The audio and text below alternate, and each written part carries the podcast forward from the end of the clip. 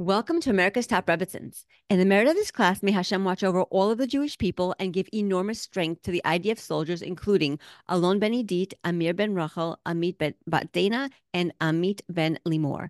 Please click on the subscribe button to subscribe to us on the America's Top Rebbitzins YouTube page, or click follow to follow us on your podcasting app so that you are the first to know when an inspiring new episode is posted. So today, I am very happy to welcome Michal Horowitz. Michal regularly teaches classes and presents guest lectures on various topics related, related to Torah, Judaism, and Jewish thought. Her goal is to bring the beauty, inspiration, and depth of Torah to others, no matter their age, their affiliation, or their prior Torah background. Michal believes that life can be beautiful, turbulent, joyous, and painful. She's right.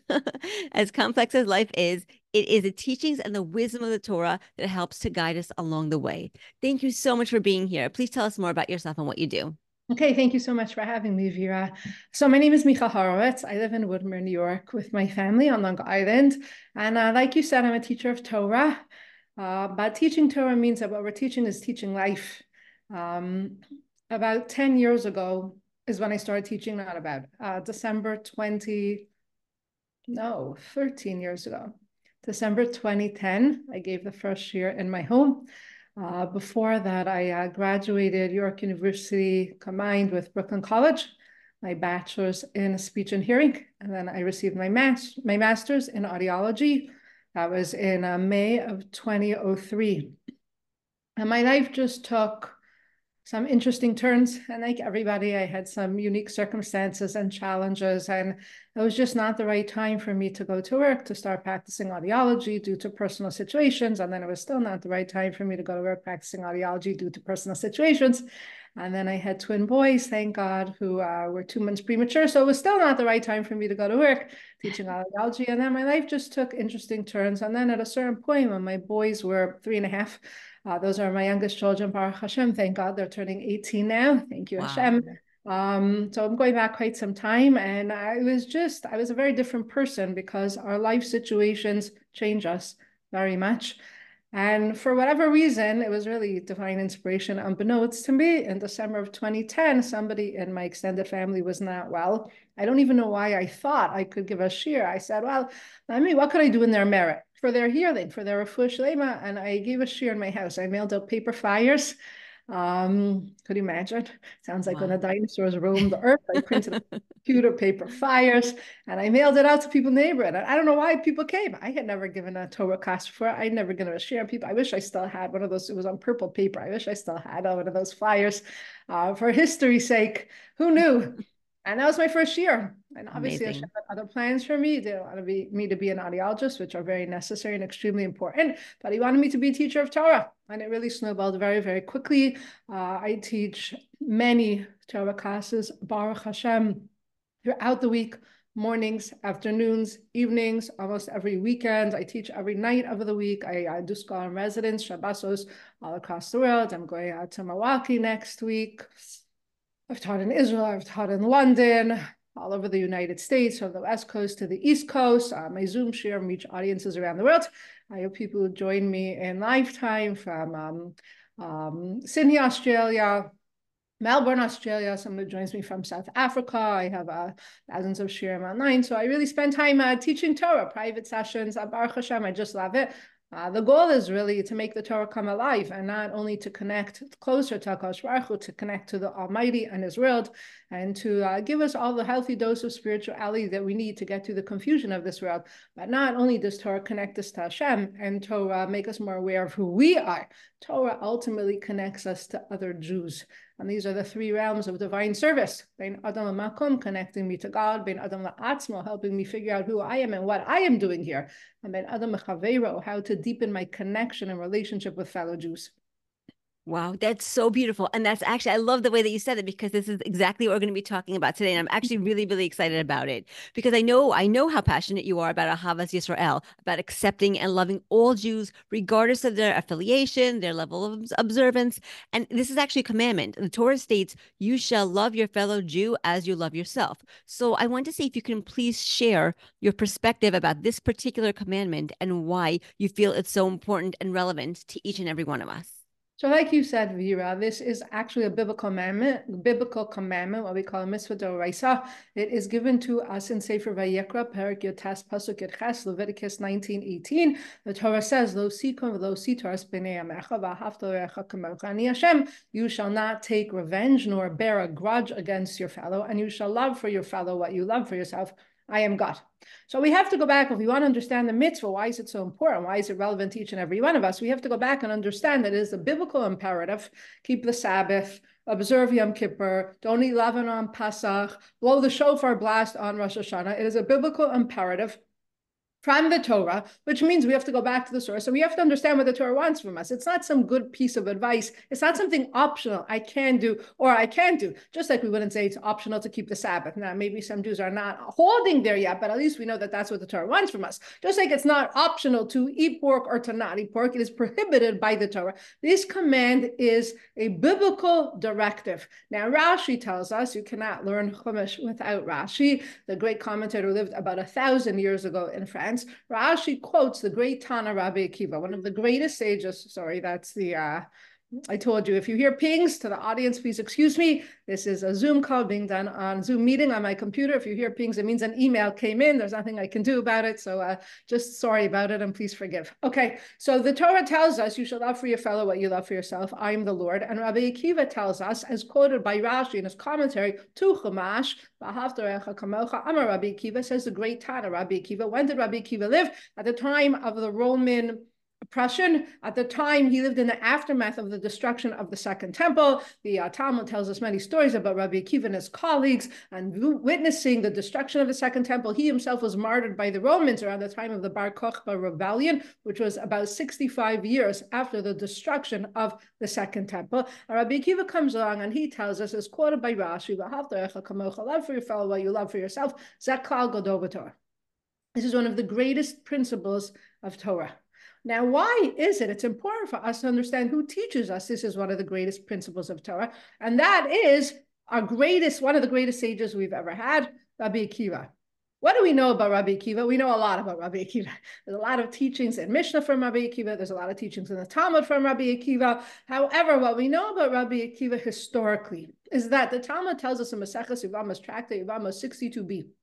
Rabbi Akiva had 12,000 pairs of students, 12,000 pairs of students means he had 24,000 students. And the Talmud tells us, V'kula mesu echad. They all died during one time period. What is the time period that they died during? So the Gemara says, Mi Pesach. From Pesach until what we call today, Shavuos, during this seven-week time period, the Gemara tells us very clearly why they all died. And the Gemara says, Mipnei shalom hagu kavod. They did not give respect. They did not treat another with treat one another with kavod. Kavod is respect. Kavod is from the word kaved, which means heavy. Something that I focus very much on my own learning and in my teaching is recognizing the root words, the shorashim in Lashon HaKodesh, in the language of Torah. Kaved means heavy.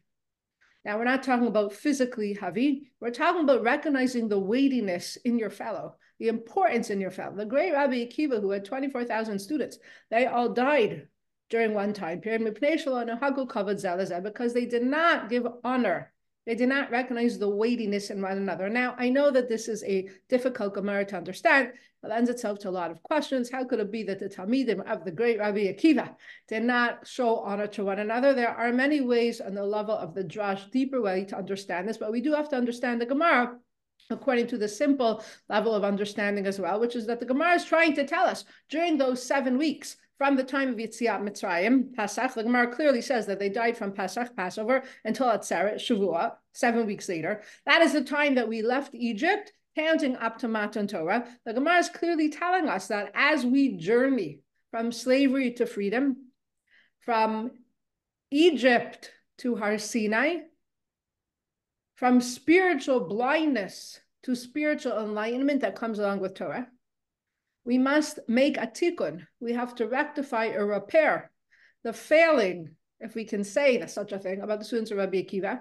And we must show an extra degree of honor for our fellow students, for our fellow students, yes, for our students, and also for our fellow Jew. And that's why it's specifically perhaps Rabbi Akiva who teaches us that love for your fellow while you love for yourself is a great principle of Torah because he knew from personal experience. The Gemara continues and tell us all the students died And the world was desolate from Torah. And so Rabbi Akiva went to the south and started all over again with five. So there is no better sage, leader, rabbi, scholar to teach us love for your fellow, love for yourself is a great principle of Torah than the great Rabbi Akiva who witnessed firsthand the devastation that results when there is a lack of honor between man and fellow man. Therefore, it's very important to understand who he is and why it, perhaps he taught us this. And now we need to bring it down to our days. And we need to understand that Rabbi Akiva lived in a time when the Romans were oppressing the land of Judea, when they destroyed the Beit HaMikdash, when they were persecuting the great rabbinic scholars and sages of the time.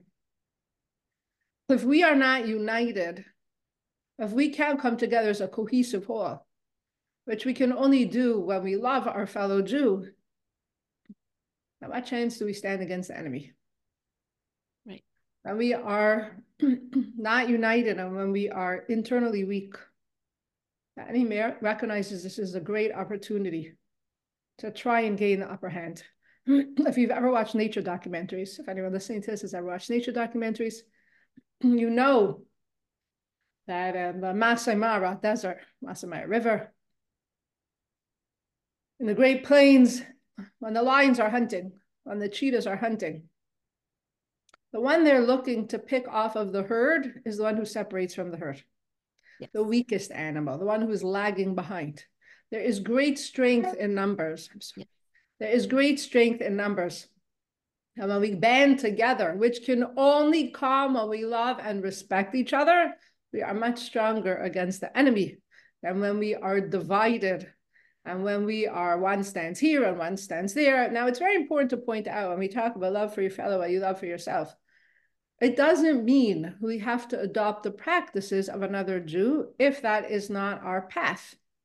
So if I or my Rav guides me or the Torah guides me that this is the appropriate path, and another person is not yet holding on that path, or they have a different method or mode of practice, which may or may not be correct according to Torah, it's not for me to judge. It does not mean that I have to be like them. If you know, I don't know, if somebody that I know does not keep the Shabbos. So it doesn't mean that I should not keep the Shabbos if it's a Torah practicing Jew.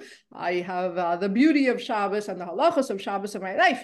I need to leave the judgment up to God. I don't know anything about that person's lifestyle. I don't know about their background. I don't know about their upbringing. I don't know about their experiences. I don't know if I was in their situation, if I perhaps would be the same as them. I need to leave judgment up to God and give and love and accept each other. And that is our greatest strength against the enemy.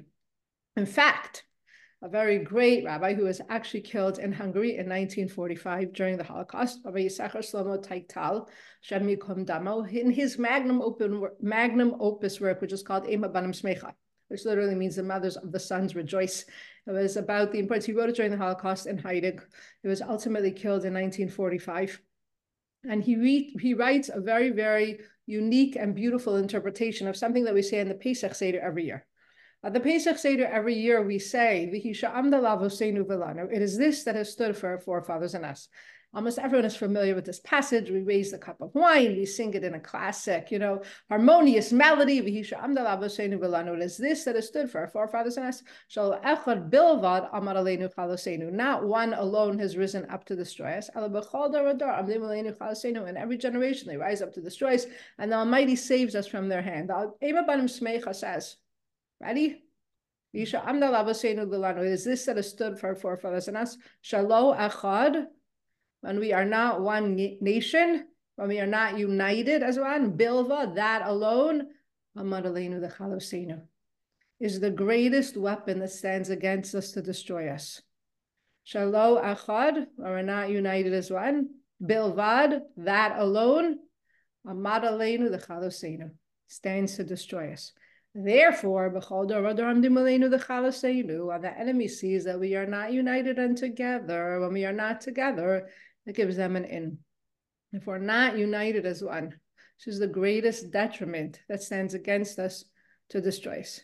Um, I have more to say, Vera.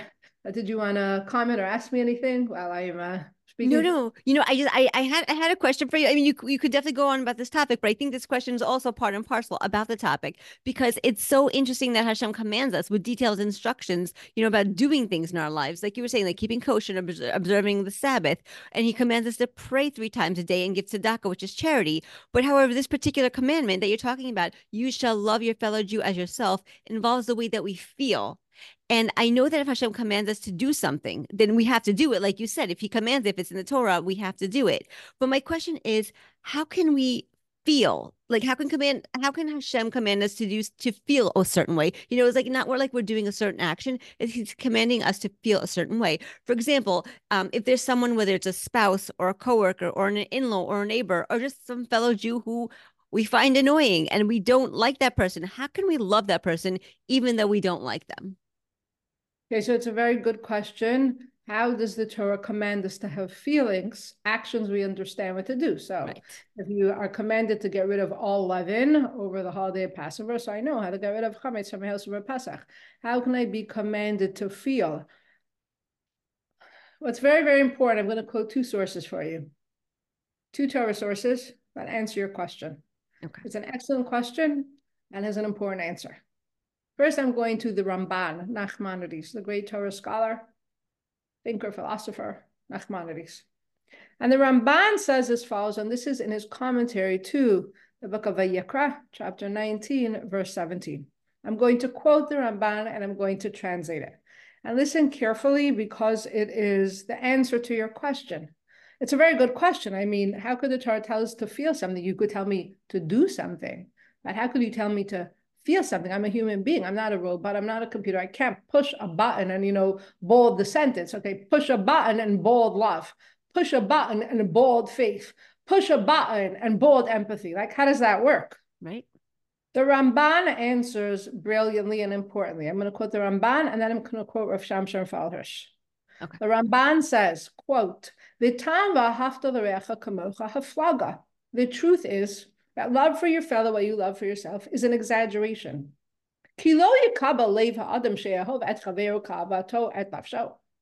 Because the truth is that a person's heart cannot truly love his fellow like he loves his own soul. Uh, they quote Rabbi Akiva, I don't want to get into that.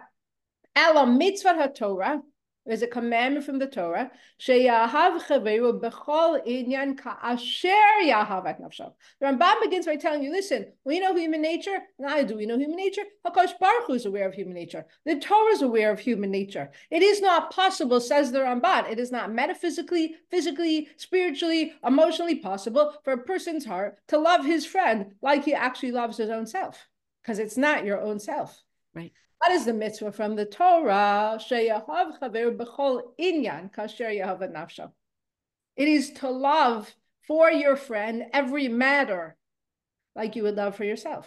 With all kinds of good. So you love yourself, so you want to make sure you have three meals a day or whatever your eating pattern and your normal eating habits are. You should love for your fellow that he should also have three meals a day. Since you love yourself, you want to be warm in the winter, you want to have a coat, you want to have gloves, you want to have a sweater, you want to have heat in your house. You shall love for your friend that he should also be warm in the winter and have heat and warmth and, and light in his house. Furthermore, Ba'avur shelo amar va'ahavta et Rabbi Akiva points out that the verse does not say "Va'hafta et re'echa kamocha." Instead of saying "Va'hafta et re'echa kamocha," it says "Va'hafta lire'echa kamocha." Love to your fellow. It doesn't say love your fellow like you love yourself. Love to or for your fellow what you love for yourself.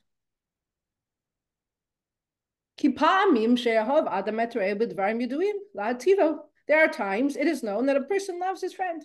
He wants it to be good for his friend, but oh, sure. Oh, let him be wealthy, but not let him be wealthy, but not so smart. And other matters like this. And if he truly loves his friend in all matters,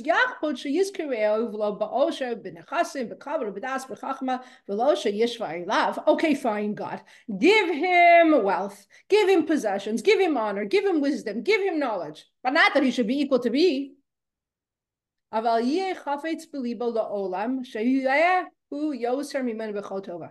The nature of man is that he really wants to have more than his friend in every matter.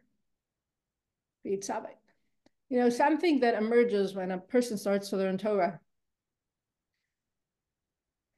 and makes Torah an integral part of their lives is that Torah is so aware of the human condition, so realistic, and so applicable to all situations in our lives. When we start to delve into the Yam HaTorah, the Sea of Torah, it opens up whole new vistas. And we understand that Hashem understands me, and Torah understands me. And if it's not doable, it wouldn't be commanded. And if it is commanded, it's to enlighten me, to elevate me, to ennoble me, to live a higher life. Therefore, says the Ramban, v'yitzave hakasuv, shalo tia pechisos hakinazos beliba. The Torah commands you should not have this deficiency of jealousy in your heart. Aval ohev biribos hatov lechavero ka'asher adam os lenafshem. However, you should love that your friend should have a multitude of good, just like you have for yourself. Below yitain shi'urin ba'avan, you should not give limits to the love. Wow. Ramban is explaining that the truth is human nature. Is that fine? Let him have good, but I should have more. Let him have five brachos, but I should have 10 brachos. Yeah. and the Ramban says because the reality is, is that it is impossible to actually love another human, a friend, a chavero, like you love your own self. And a person must work to uproot the deficiency of jealousy that is in his heart. And he should not give limits to your love. So I think it's a very important Ramban because it reminds us that the Torah is aware of our deficiencies as human beings. Yes.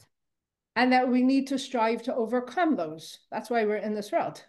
Now I want to quote Rav Shamshon Raphael It was actually just Rav Shamshon Raphael on the secular calendar date of his passing on December 31st. He died in Germany on December 31st, 1888. Rav Shamshon Raphael Hirsch answers your question even more directly. Rav Hirsch says, this is the maxim, the principle that must guide all our social behavior in thought, word, and deed. Could you imagine if all of our behavior in thought, word, and deed was guided by love for your fellow, you love for yourself? But that's what it is, says Sefer Fresh. It is the concept, it is the commandment, it is the directive that should guide our entire social behavior, thought, word, deed. The noblest of feelings towards God and towards man is ahava. Not only we commanded to love our fellow man, we're commanded to love God. Hear Israel, the Lord is God, the Lord is one, Deuteronomy 6 4. And then what do we say? Deuteronomy 6 5, Dvarim So we see that love is an integral component of the life of a Jew. Vis-a-vis God, Devarim 6 5, love your God with all your heart, with all your soul, with all your resources, and also vis-a-vis fellow man, like we're speaking about today, Vayikra 1918. What does it mean? It means, says Rav Hirsch, to give oneself up to another and to draw one's others close to yourself. Love is to give something of yourself to another and thereby draw someone close to you. Think of any close relationship between two lovers, and I don't mean that uh, the way that uh, uh, modern day English means. I mean between spouses, between best friends, between parent and child, between closest confidant. I don't know, sometimes you have cousins or siblings who are extraordinary close. Why does it come from? Giving something of myself up and when I do, whether it's time, doesn't have to be money, time, food, warmth, a listening thereby drawing the other person close to me. Both together constitute love, says Rav. Giving up part of myself and drawing someone close to me constitutes love.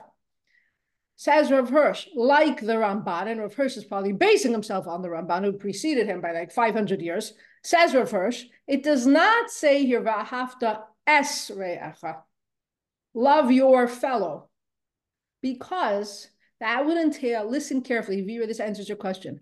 That would entail loving the personality of the other person as we love ourselves. Yes. That is a requirement that is, quote, impossible to fulfill. Everyone could go look this up. It's commentary from Shamshon Raphael Hirsch to Vayikra, Yotas Yirchas, Leviticus 1918. I'm quoting a verbatim.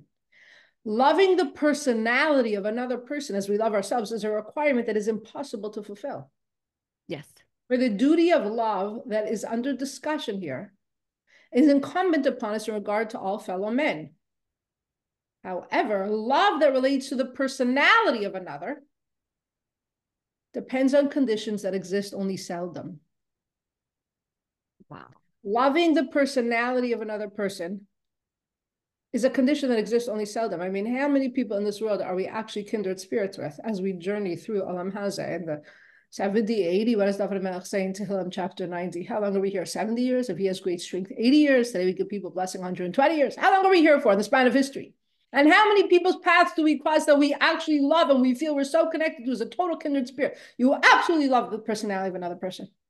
That's Rav Shamshon, correct. Exactly right. That's not what the commandment is. It's important for us to understand what the Torah wants from us so we can fulfill. If the Torah says, clean out your chametz and eat matzah, so I have to know what's chametz and I have to know what's matzah. If the Torah says, take lulav and esrog, hadashim and a rava, so I have to know what hadashim and a ravas and an esrog is. Don't take a lemon, don't take a grapefruit, don't take a lime, take an esrog. I have to know what it is, so I have to know what this is also. So your question is an excellent question. What is the Torah commanding me to feel? The Torah is not commanding you to feel affinity with every other person you meet in this world because love relating to the personality of another depends on conditions that exist only seldom. And don't forget, the Ramban said, I want more for myself. Fine, God, give him Osher, give him Kavan, give him Chachma, but don't give him everything that I have. I should have more. The Ramban said we have to work to uproot the bechisos of kina, the deficiency of jealousy from our heart. Avher says the Torah is very realistic. Loving the personality everyone you meet is based on harmony and affinity between the souls. What does Yehuda say in chapter 44 of Genesis, Parak Memdala Bereshis, to the viceroy?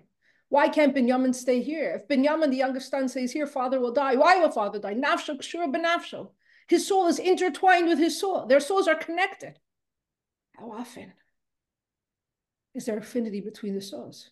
Says our first quote, those are qualities found in few relationships. Yeah.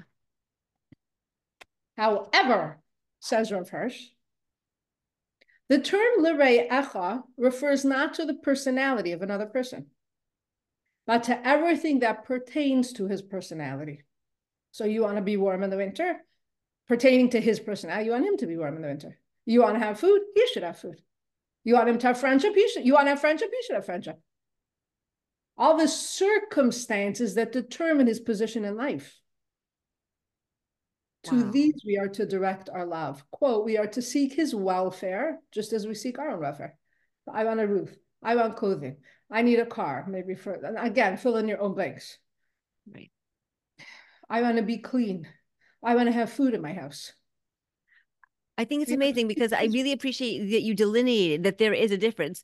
Because because when you just hear this commandment, if you don't know any better, and if you just hear this commandment, you think, mm-hmm. how can God command you to love somebody when their personality really doesn't match yours? And you're right. Like, how many people do we really, really bond with? Do we really, really spiritually and soulfully connect with through our whole entire lifetime. I mean, for sure there are some, for sure, hundred percent, whether it's it's a spouse or a best friend or a relative or a parent. I mean, definitely, definitely, there are people with whom we we we bond spiritually. It's hundred percent. But most people, it's not like that. Most people even if you know you said in your question if they annoy you let's just yes. say they don't agree let's just say you're neutral yeah you don't feel a great love towards them they don't yes. annoy you that's fine they're very nice people but you don't feel you love them the way right. like you person loves their spouse or their best friend or their parent or their closest confidant. I'm taking child out of this because that's part of a person. So that's a totally different category that can compare to no other relationship in the world. But it doesn't even have to be, you know, you stated in the beginning, let's say there's someone annoying, and you're right, by the way, there are people who annoy us, but then there are people who are just neutral. They don't annoy me. I like them very much, but do I actually love them like I have myself? Says the Ramban, no, you don't. It's an exaggeration. You actually don't. You're correct. Go ahead. Sorry, I interrupted you. No, no, I think I think it's a very, very important point because it really is.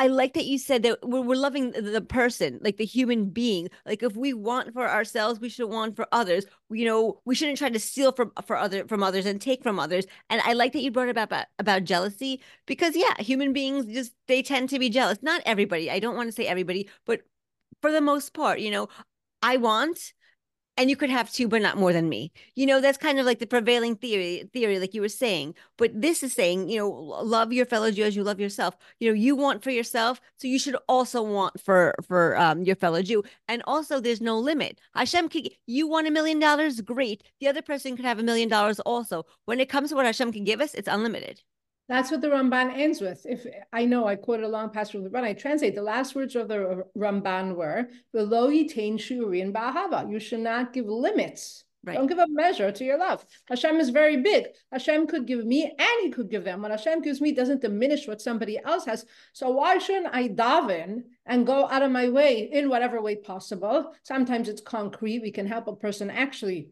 have food, have clothing, have a roof, have friendship. Sometimes we can I don't want to use the word only daven because that's a very dangerous word when it comes to daven, but sometimes our maximum hishtadlus, our effort is, let's say they don't geographically live near us. Let's say we don't have a connection to them. So daven for them.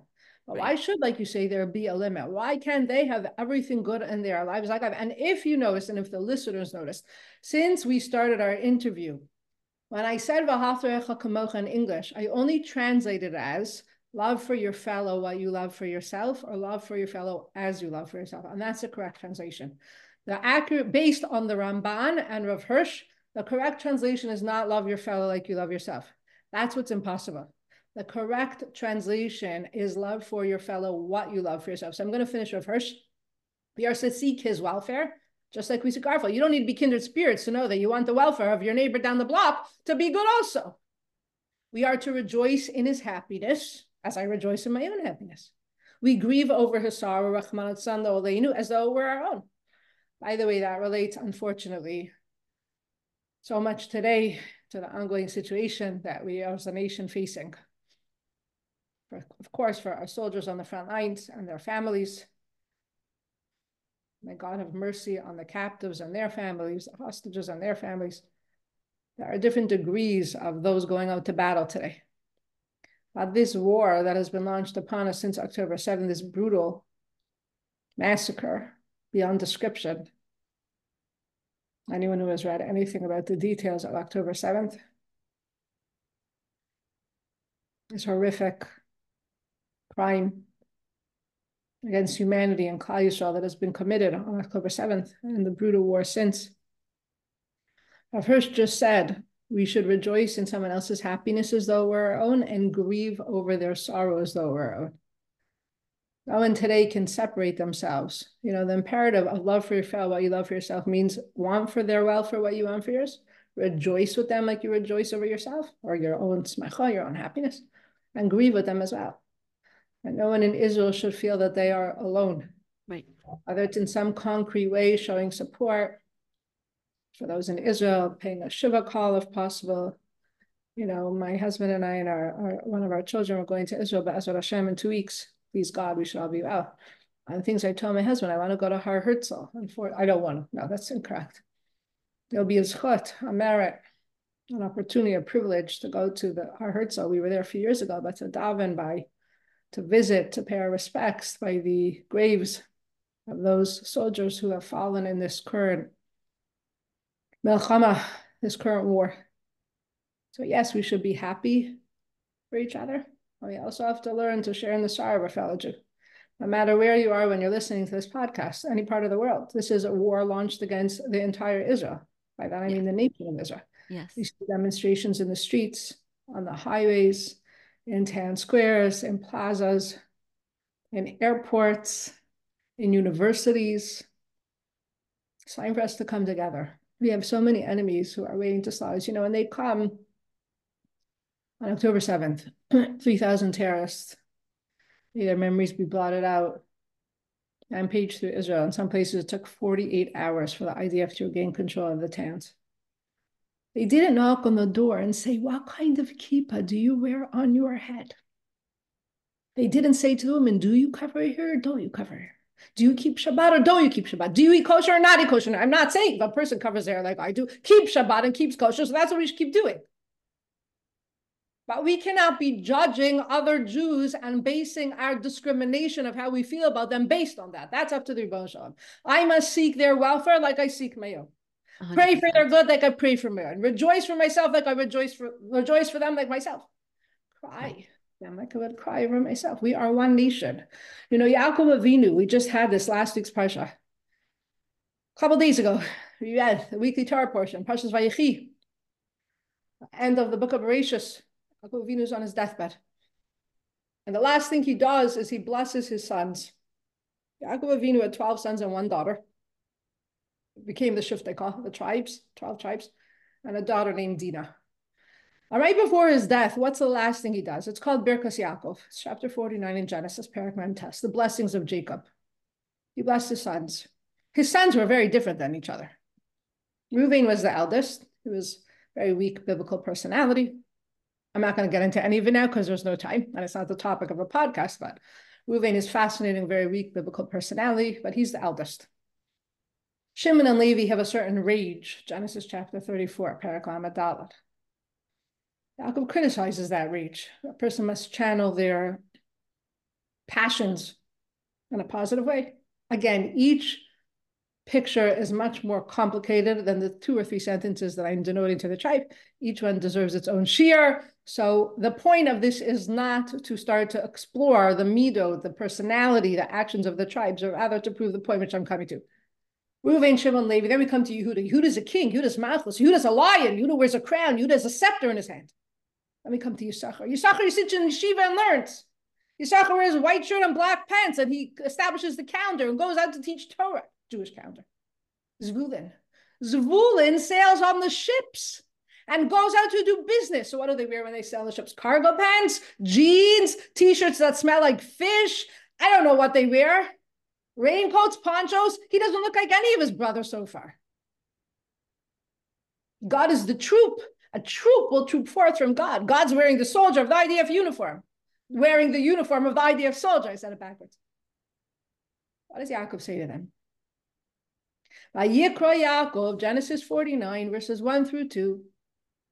Vayikra Yaakov Elbanav Vayomer. Jacob calls his sons, plural, and he says, Hey Osfu, gather around my bed. And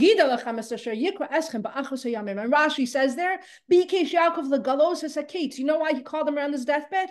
He wanted to tell them when Mashiach would come. You know when Mashiach will come? Hey Asfu. When you gather together around the bed of Jacob, your elder. When Reuven can stand next to the wrath of Shimon and Levi, can stand next to the kingship of Yehuda, can stand next to the black and white yeshiva garb of Yisachar, can stand next to the sailors ruling, next to the troop of Gad, Asher Shmena Lachmo, the fatness, the richness, the wealth of Asher, when you can all stand together is different. I mean, could you imagine what it looked like? It must look like a pretty Molly crew standing around the bed of Jacob. Yes. It was not cohesive. It wasn't the Kahila where everyone looks the exact same, whether it's the Hilltop Youth or the Rabbi Nachman or the Kippah or the Litvish or the Hasidish or the Breslov or the secular. I mean, it was a whole mix. Hey, Osfu, gather together. When you're gathered together, and then I can tell you when the Geula will come. It's the unity. It's the unity that we have to have together. And then he says, He gavtsu, come together as a kfutsa, one group and listen to Yisrael, your father. I want to finish Rav Hirsch. Shamshon Raphael Hirsch therefore says, we can direct our love to the circumstances that determine his position in life. We are to seek his welfare as we seek our welfare, rejoice in his happiness as though we're our own, grieve over his sorrow as though we're our own, assist eagerly in advancing his welfare as though it were our own, and keep trouble away from him as though we ourselves are threatened by it. This requirement, says Rav Hirsch, that we can fulfill even in connection with a person in whom we have no affinity. And that was your question, Vera. How can we could be commanded to feel? Torah is not actually commanding you to feel. The Torah is commanding you to behave with a certain degree of respect, friendship, concern, and care for your fellow. This is a requirement we can fulfill, even in connection with a person with whom we have no affinity. Are, listen, listen, Vera, your question was excellent. This requirement of love has nothing to do with the personality of the other. That is a quote. Now, of course, the first was written in German. Whoever translated it over the years, I even remember growing up in my parents' home, the old of Shamshar Frost translation. Now I have the Feldheim translation. But this requirement of love has nothing to do with the personality of the other. Now your question is answered. It is not based on any of his qualities. You know what it's based on? First is brilliant. Remember the pasuk I quoted in the beginning. Leviticus 19:18. Lo sikum velo sitars b'nei Do not take revenge nor bear a grudge against your fellow. kamocha. Love for your fellow what you love yourself. I am Hashem. Ani Hashem. The last words of the verse are I am God. Yes. Ezra of Hirsch. The requirement is love has nothing to do with the personality of the other. It is based on the last two words of the verse, I am the Lord. In the name of God, this duty is assigned to us in regard to fellow men. Why? Because of Hirsch says, God gave all men their mission here. No one may fear another success. Like you said, Hashem is very big. He could give to all of us. No one should fear another success or hope to prosper from his failure. No one may rejoice in his own success as long as his neighbor fails at his side. I believe that these two interpretations together, Ramban and Rav Hirsch, answer your question. It's an important question, but it's an important answer. And all the listeners need to,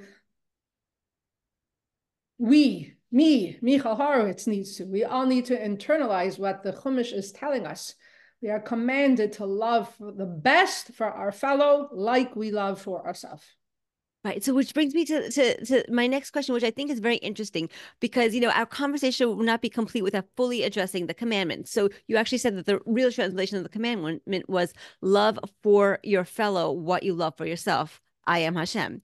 So, but you know, a lot of people have uh, struggles with themselves, with with caring for themselves, with respecting themselves, with valuing themselves. You know, and if you can't value and respect and care for yourself, it makes it very difficult to want for another what you want for yourself. It's a real struggle for some people.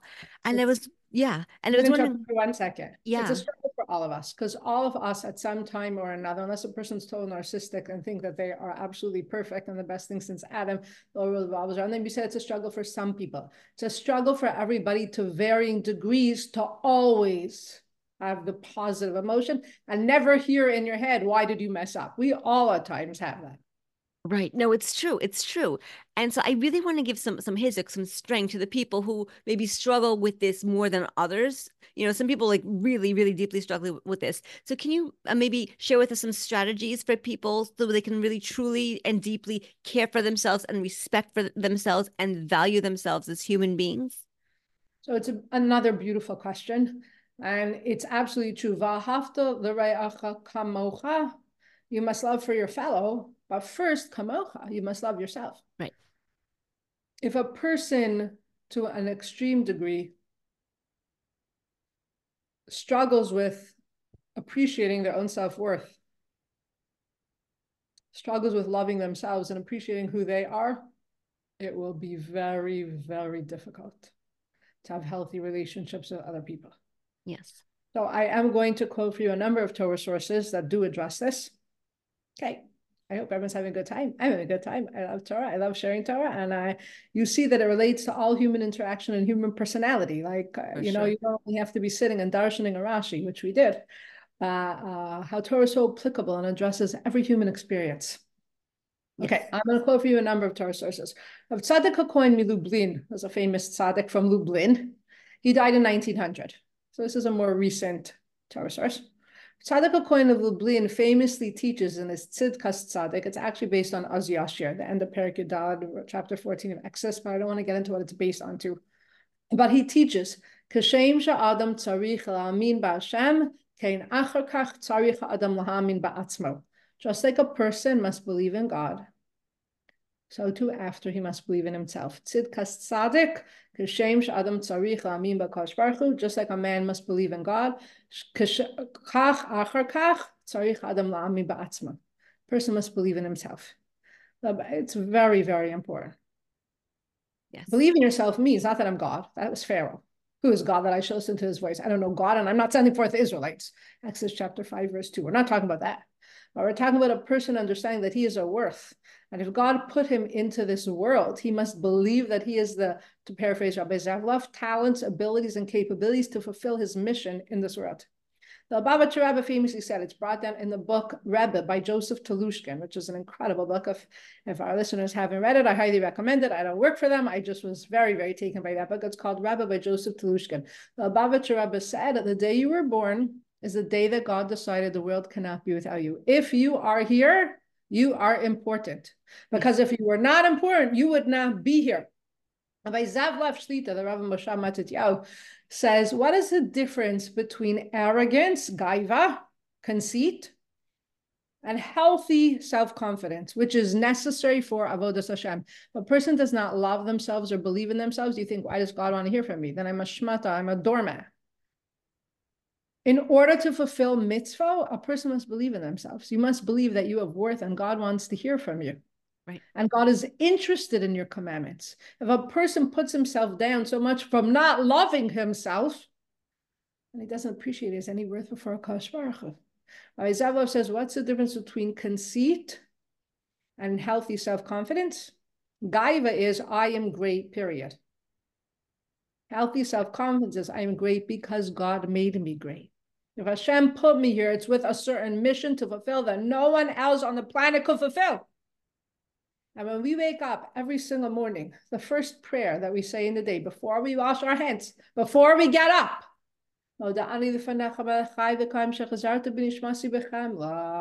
Thankful am I before you, the living and everlasting King, that you return my soul to me with compassion. And what are the last two words? Rabba Munasecha. That's strange. What does Rabba Munasecha mean? How great is your faithfulness? What? Shouldn't it say, How great is my faithfulness? Thankful am I before you, the living and everlasting King, that you return my soul to me with compassion. How great is my faithfulness? Why do we end by saying, How great is your faithfulness? What does that mean? Every day when we start the day, we say, Rabba Munasacha, it's a new day, even if I messed up yesterday. And by the way, public service announcement. We're human beings, so it's inevitable that you're going to mess up at some point or another. Not to insult anybody, not to set up a false self-fulfilling prophecies, but it's going to happen. If we're human beings, we have HR. If we have HR, we're going to sin. Recommending it, but sometimes it's going to happen. Then you might think, wow, how could I love myself? How could God love me? Look at the Lashon Hara I just spoke. You wake up in the morning and you say, God, you gave me back my soul. It's a new day. The day you gave me back my soul is the day God decided the world can't be without me. Rabba Munasacha means how great is God's faithfulness in me. Not how great is my faith in God. How great is his faith in me. And now, I don't know better than Hashem. So if Hashem believes I could get the job done, and he put me here with a purpose. Self-talk is very important. The pasuk says in Tehillim, "Manti ki adaber." I believe I have a muna because I spoke about a muna. Sometimes you need to build yourself up. You need to speak about having a muna in yourself. I'm yes. important because I am a child of Hashem. I am important because I'm part of Am Yisrael. I am important because this is what I did in life today, X, Y, and Z. I'm important because I have an neshama. I have a holy soul that is within me. I'm important because God gave me talents, abilities, and capabilities that no one else can mimic. The Gemara says in Masechah Sanhedrin, Tractate Sanhedrin, Lamed Zayin Aleph 37a, that man was created alone. And the Gemara there gives a lot of reasons. Lefichach nivra Adam yichidi. Why was Adam created alone? I mean, I'm talking about going back to Adam, the first man. Why was he created alone? You know, Hashem could have made him created with his wife, or he could have made the whole family, or he could have made a world populated by 10 million people. Why was Adam created alone? So the Gemara goes to a number of different reasons of why man was created alone. But one thing the Gemara says, one of the reasons is Lefichach nivra Adam yichidi, shakal achad chayav lomer bishvili nivra ha'olam. Man was created alone because every person should feel he is Adam Arishon. Bishvili nivra ha'olam. The whole world was created for me. Right. So you are correct. It's important to note that sometimes people struggle beyond deriving chizuk from a podcast, an interview, or Torah lecture. And in those cases, it is very important to seek professional help. Yes. It is really goes beyond just feeling down sometimes about yourself. But for those who just sometimes are too hard on themselves or feel down about themselves, by the way, it doesn't mean you should never feel bad about yourself because that's impetus to repentance. That's right. also an important feeling. God gave us that feeling to spur us to be better and to improve. But we have to remember that every day is a new day. Rabba Munasecha, God believes in me. Chayiv Adam uh, Adam Lomer, Sanhedrin 37, bro, and the whole world was created for me. And like Tzadok Kohen Lublin says, I must believe in God, but I also must believe myself. Only when we believe in our own self-worth that we have something to contribute here that is productive and healthy and important to God, important to the nation, important to our community, important to our land, important to our people, then we can branch out to loving other people. But the first stage is appreciating who you are, who I am. You know, maybe a person who said, you know, tools to give someone chizuk, strength, someone who's struggling with this. Maybe at the end of every day, for someone who's really struggling, take a notebook. I'm not joking. Write down three things positive that you did that day. It's not gaiva. It's not It's not what's what I'm looking for. Conceit. It's not arrogance. A person who needs to learn to love themselves, besides remembering Rav Tzadok Cohen Milublin, the Lubavitcher Rebbe, Rabbi Zev Leff, Sanhedrin 37a, and Modeh Ani. So I gave you five Torah sources. Besides for that, maybe practically take a notebook. I am great because may, God may be great. Write that at the top of your notebook. That's a phrase from Rabbi Zev Leff. Every day, even if you're having a day where you feel like you messed up on everything, you said the wrong thing to your kids, you were rude to your spouse, you didn't prepare dinner, the laundry list didn't get done, you had a terrible meeting at work, you didn't get the order in on time, like just everything failed today. Write down three things you did good today. You breathed, write it down. You prayed mincha, write it down. You said a chapter of Tehillim, you listened to this podcast, you did one good thing, write it down. It helps a person come to healthy appreciation of self which leads to healthy service of God. Which leads to healthy interaction with fellow human beings. Isn't Torah beautiful? It's like a symphony. It all comes together. It's so gorgeous. It really, it really, really does come together. And I love the way that you brought it together. It's really, really so special. And, you know, once we do deepen our self worth and self respect, uh, we really need to recognize. I love what you said that we are here because Hashem wants us here. We have something to contribute. Otherwise, we wouldn't be here. I mean, it's really, really that simple. Exactly. exactly right. That's right. You would not have been born. That's right. And so uh, we have time, just a tiny bit of time. I want to ask you one last question, just because I think it's important. I think it will go to tie everything together. You know, I, I want to say that loving your fellow Jews it's not just a lofty concept. It's really a way of life that has a potential to elevate us and create an ease with which we interact with others, like we've been saying. So I want to ask you if you can please share maybe just a story about either yourself or somebody you know who has seen a positive change in their lives by the way that they interact with their fellow Jews, that it really does make a difference the way that you treat your fellow Jews. Oh, so I'm going to tell two brief stories, not of myself, but about um, Gedolim but I think that anyone who strives to put aside feelings of animosity towards fellow Jews and works on embracing the concept that we spoke about today in the way we learned what the command actually means today, will see a very positive change in their life. Because someone who exudes love for God and love for fellow man, which are both biblical imperatives, love God, all your heart, with all your soul, with all your resources, love for your fellow man, what you love for yourself you know, it's interesting. If you look in Chumash, Targum Onkelos, Aramaic commentator to Chumash, comments, translates ahava in Chumash. Anytime you have the root word love in Chumash, Targum Onkelos translates it as reish ches mem, rachim. What does reish ches mem mean? Mercy. Mercy. Mm-hmm. Merciful. When a person becomes a loving person, they become a more compassionate, kinder, more merciful person. Then they increase achdos amongst Kaisa, unity and we can gather around the bed of Jacob and hear when the end will come. I'm going to end with two small points. They both relate personally to my family. The first one is a story with Rav Yosef Tendler. Rav Yosef Tendler was the principal of Ner Yisrael Baltimore for many years. He was my husband's rabbi, and he actually came to Toronto to be mesader kiddushin at our wedding. He married us. This is brought down in the Rav Yosef Tendler biography, the ArtScroll biography. It's called I Am Your Servant. A certain Bachur, a certain high school boy, was sent out of English class. He was told to report to the office of the Menahel of Yeshivas Ner Yisrael Baltimore of Yosef Tendler. Why were you asked to leave class? As Rabbi Tendler, my husband was very, very close to Rabbi Tendler. Why were you asked to leave class? As Rabbi Tendler to the boy. I don't like the teacher, said the boy. Rav Tendler said, What do you mean? He's a Jew. You have to like him. Rabbi, it's hard. I really don't like him. And Rav said, Give him presents, and then you will like him. And with that, the boy was dismissed. When we learn to give to people we don't necessarily feel affinity for, it will increase love. By the way, talking about root words, ahava, the root of ahava is hey bet. Hey bet in Chumash, in biblical Lashon HaKodesh Hebrew, means to give. Genesis 30, chapter 1, Genesis chapter 30, verses 1 through 2, Lamed. Psukim after Beis, Havali Banavim Anochi. Hav means to give. The more you give, it's contrary to modern day culture. The more you take, the more you love. No, no, no, no. The more you give, the more you love. This is one benefit that we will see. And again, it could be giving time, giving an ear, giving food, giving warmth, giving friendship.